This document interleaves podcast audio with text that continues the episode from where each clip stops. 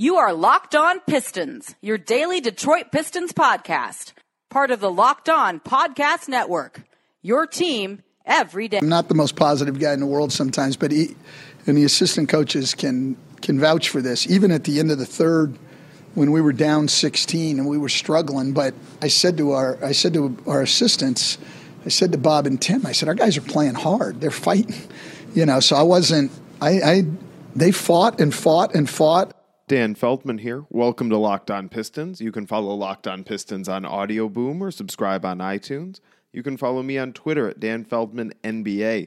Pistons got a real impressive win over the Raptors, coming back from down 16 in the fourth quarter last night. Kentavious Caldwell Pope hit the big three at the end. He was one for 11 on three pointers before he hit that shot, but he did something Stan Van Gundy has been really harping on the Pistons role players to do, and that's shoot threes when you're open. It disrupts the offensive flow. It takes the Pistons out of offensive rebounding position. It screws everything up in Stan Van Gundy's system when players pass on their open three pointers. They've got to take them.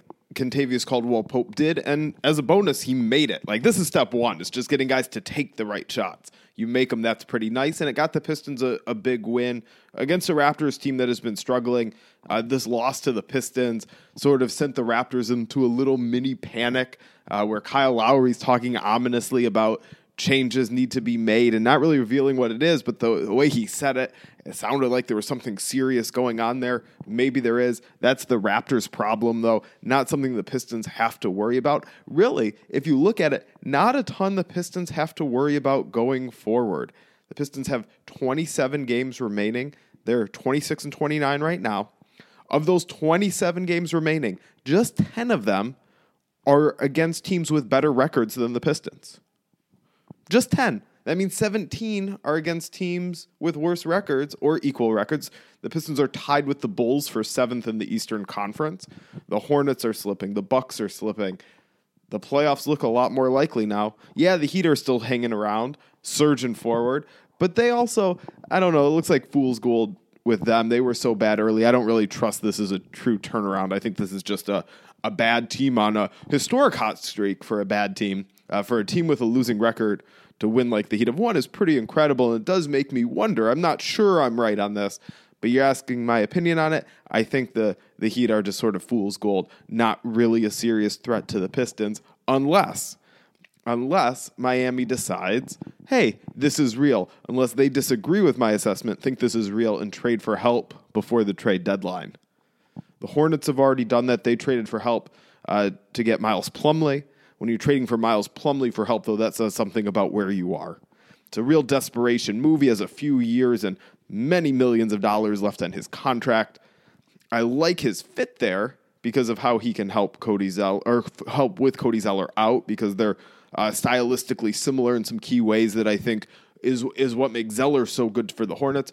But that's the type of win now trade where the upside is oh you make the playoffs as a low sle- low seed that I hope the Pistons avoid.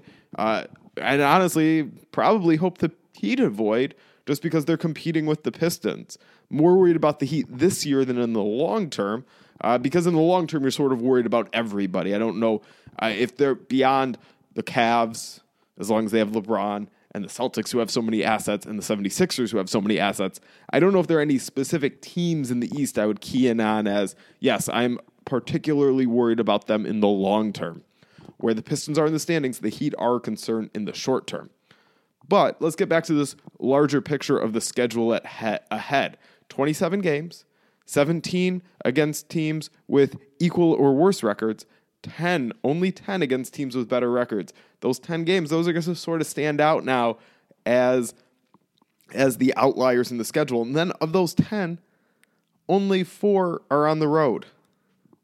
It's hard to beat teams better than you on the road. That's like the double combination. That's where it gets really tough. You can beat teams better than you at home. You can beat teams worse than you anywhere. The Pistons schedule is shaping up very nicely. They need to figure out though how to how to play, how to keep this going. Yeah, Pistons lost to the Spurs at home on on Friday, but that was sort of a predictable result. The Spurs are not only better than the Pistons, they're way better. They're a veteran team used to playing on the road. It's not such a tough thing for them. uh, and they're just way better than the Pistons. That's the type of loss you can just forget about, move on, tip your cap to the Spurs, hope to get to that level someday, uh, not dwell on it. This win over the Raptors is one you can feel good about. It's one you can carry with you. Uh, the key is figuring out which elements of that you can duplicate.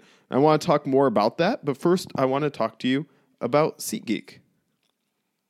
Buying tickets online for sports and concerts has been a confusing process for a long time. It's always been hard to find the best deal for that game or show you want to go to, and none of those older ticket sites want to change that. But SeatGeek is different. They've come along and created an amazing app and website that makes it easier than ever for fans to buy and sell tickets. SeatGeek is always the first place I go to look for tickets to a game or concert. I have the SeatGeek app on my phone and use it frequently to look for tickets. Everything about SeatGeek is designed to make life easier for sports fans and music fans. SeatGeek does all the price comparison for you by searching multiple ticket sites and ensuring that you get the best possible deal. SeatGeek does all the work and you save time and money. And SeatGeek wants to help you get the most bang for your buck.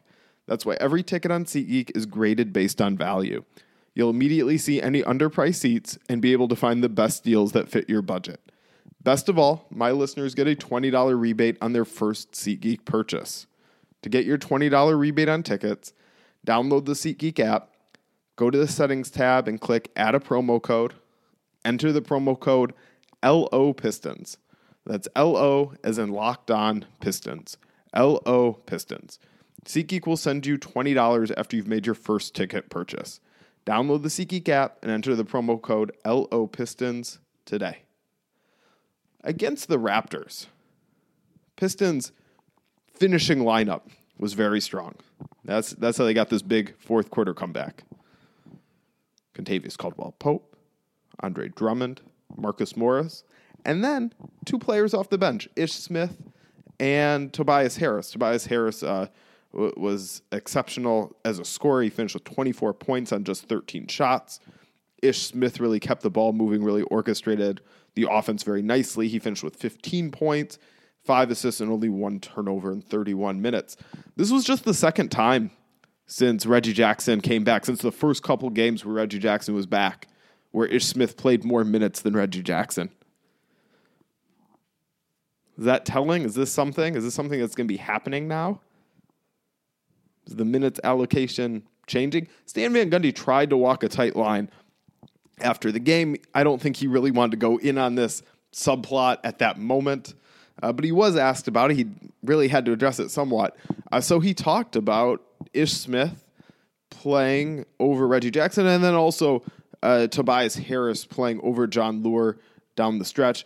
Uh, this is from his press conference via Fox Sports, as was the quote you heard at the beginning of this episode. The reason Reggie and Jon didn't come back is not because of they didn't deserve another chance at it, even though they played bad. It was just Tobias was playing really, really well, and Ish was playing really, really well. So, you know, those two guys were playing great and really sort of fueling us, especially on the offensive end. So we just stuck with them. And playing time is always relative. This is not a new thing. Like, look at imagine a team that had Stephen Curry and Russell Westbrook and Chris Paul and Mike Conley. Mike Conley might not get any minutes. That obviously does not make Mike Conley a bad player. He's a very good player. And so, to different degrees, that's what we're talking about all around the league when we talk about playing time.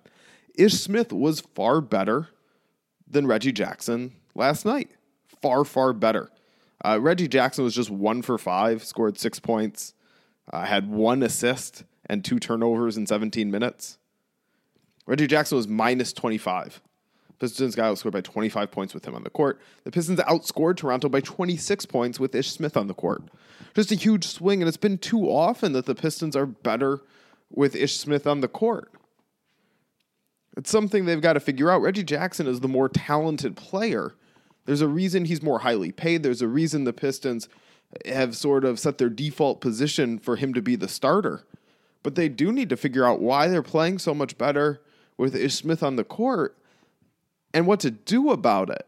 We're getting past the point where we're just going to say, well, you know, Reggie Jackson was hurt. He didn't have a training camp. It's taking him a while to get back in the swing. That might be true, but how long are you going to wait? If it hasn't happened now, is it more, how much more likely is it to happen at some point the rest of this season?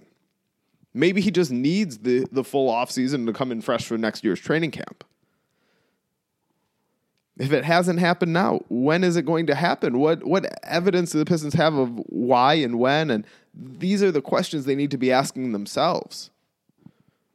Because there is this playoff spot on the line. That is a, an important thing for this team. It would be excellent for this team to to make the playoffs. It would be very sad if they don't, coming off the year they had last year, or whatever they have to do to get there.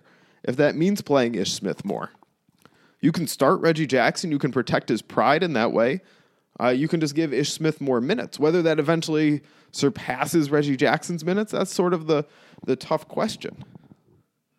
Reggie Jackson did have 31 minutes last night, uh, and Stan Van Gundy was asked, could he could he have played more? Should he have played more? I can't give him many more minutes than I gave him tonight. I mean, he played 19 straight to to end the game. You know, yeah, we'll see. I mean, again, we'll see. All right. Well, Van Gundy is correct. He probably could not have played Ish Smith more in a row because Ish Smith came in for his usual shift in the second half and then stayed on for Reggie Jackson's shift. That's a long run. How do you get a reserve more minutes? You start him.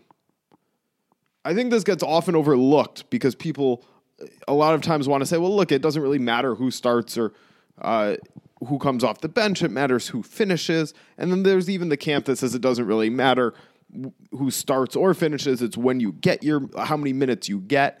And there's some truth to that, but here's why it matters who starts. Because at the beginning of the game, Ish Smith is ready to go. He's got his full energy for the night, and he's sitting on the bench. So if he's going to play 30 minutes that night, and he doesn't come in till 10 minutes have elapsed in the game, then he's going to play his 30 minutes in 38 minutes. If he starts, he's going to play his 30 minutes over 48 minutes. It's going to be more spread out. It's going to be better for him. It's going to be better for the team. That's why generally you want your best players starting because it's not just about the recognition and the honor. That is something to it, and I think that matters to a lot of players. But that's not all it is. You want to be able to spread out the minutes. And I know this sounds very simple, uh, but I think sometimes it's worth breaking it down in these simplest terms. You want to spread out players' minutes. You obviously want to play your best players as many minutes as they can handle while staying healthy. And so once you identify who your best players are, you want to start them so they can spread out their minutes. And of course, there are other factors, and that's why Tobias Harris comes off the bench uh, because the Pistons want to balance uh, some of their scoring and playmaking and have have that other guy who's real comfortable with the ball and creating for everybody, including himself. They want that other guy in the second unit. That's why Jon Leuer starts. So there are other factors, but with the Ish Smith Reggie Jackson uh, conundrum, I think it's pretty simple. You start the better player. Now, the far more complex question is who's the better player? Coming into the year, it seemed like that'd be Reggie Jackson. Last season, it was Reggie Jackson. For their careers, it's been Reggie Jackson. But right now, it's Ish Smith. And don't think, well, just because it's been Ish Smith, it's going to stay Ish Smith, because Reggie Jackson is the better talent. So don't just assume that just because it's been Ish Smith, maybe even for the entire season. I don't think that's quite the case. I think that's overstating it. I think there were plenty of stretches where Reggie Jackson was better than Ish Smith this year. Not lately, uh, but plenty of stretches. Don't assume that's what it's going to be.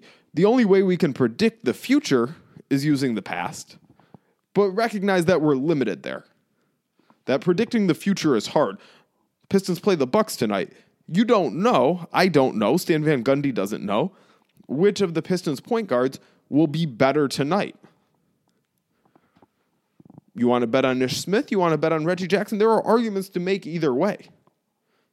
But this is this is going to determine a lot of where the Pistons go from here is who their point guard is, who their main point guard is, and how those minutes are split up.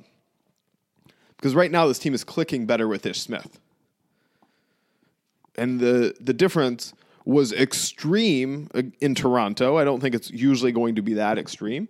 Uh, but these small things on the margin matter, especially in a game like this. Uh, the Bucks are not far behind the Pistons in the playoff race. Uh, it seems like they're probably going to slip with Jabari Parker getting hurt, but they're close enough where that's not a given that yes, they would be better with Jabari Parker, but other things can go right for them. The biggest one, of course, is Khris Middleton's coming back. He's been injured. Uh, he's he's just coming back now and should play tonight. A, a real nice three and D threat. Uh, an upgrade for them on the wing.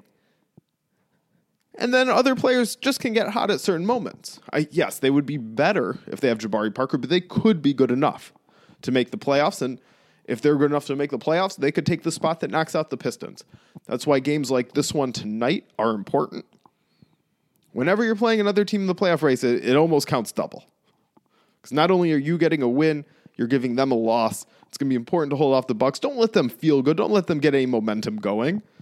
Figuring out how to play with Jabari Parker. This is a team that has been struggling even when Parker was playing. They were kind of slipping.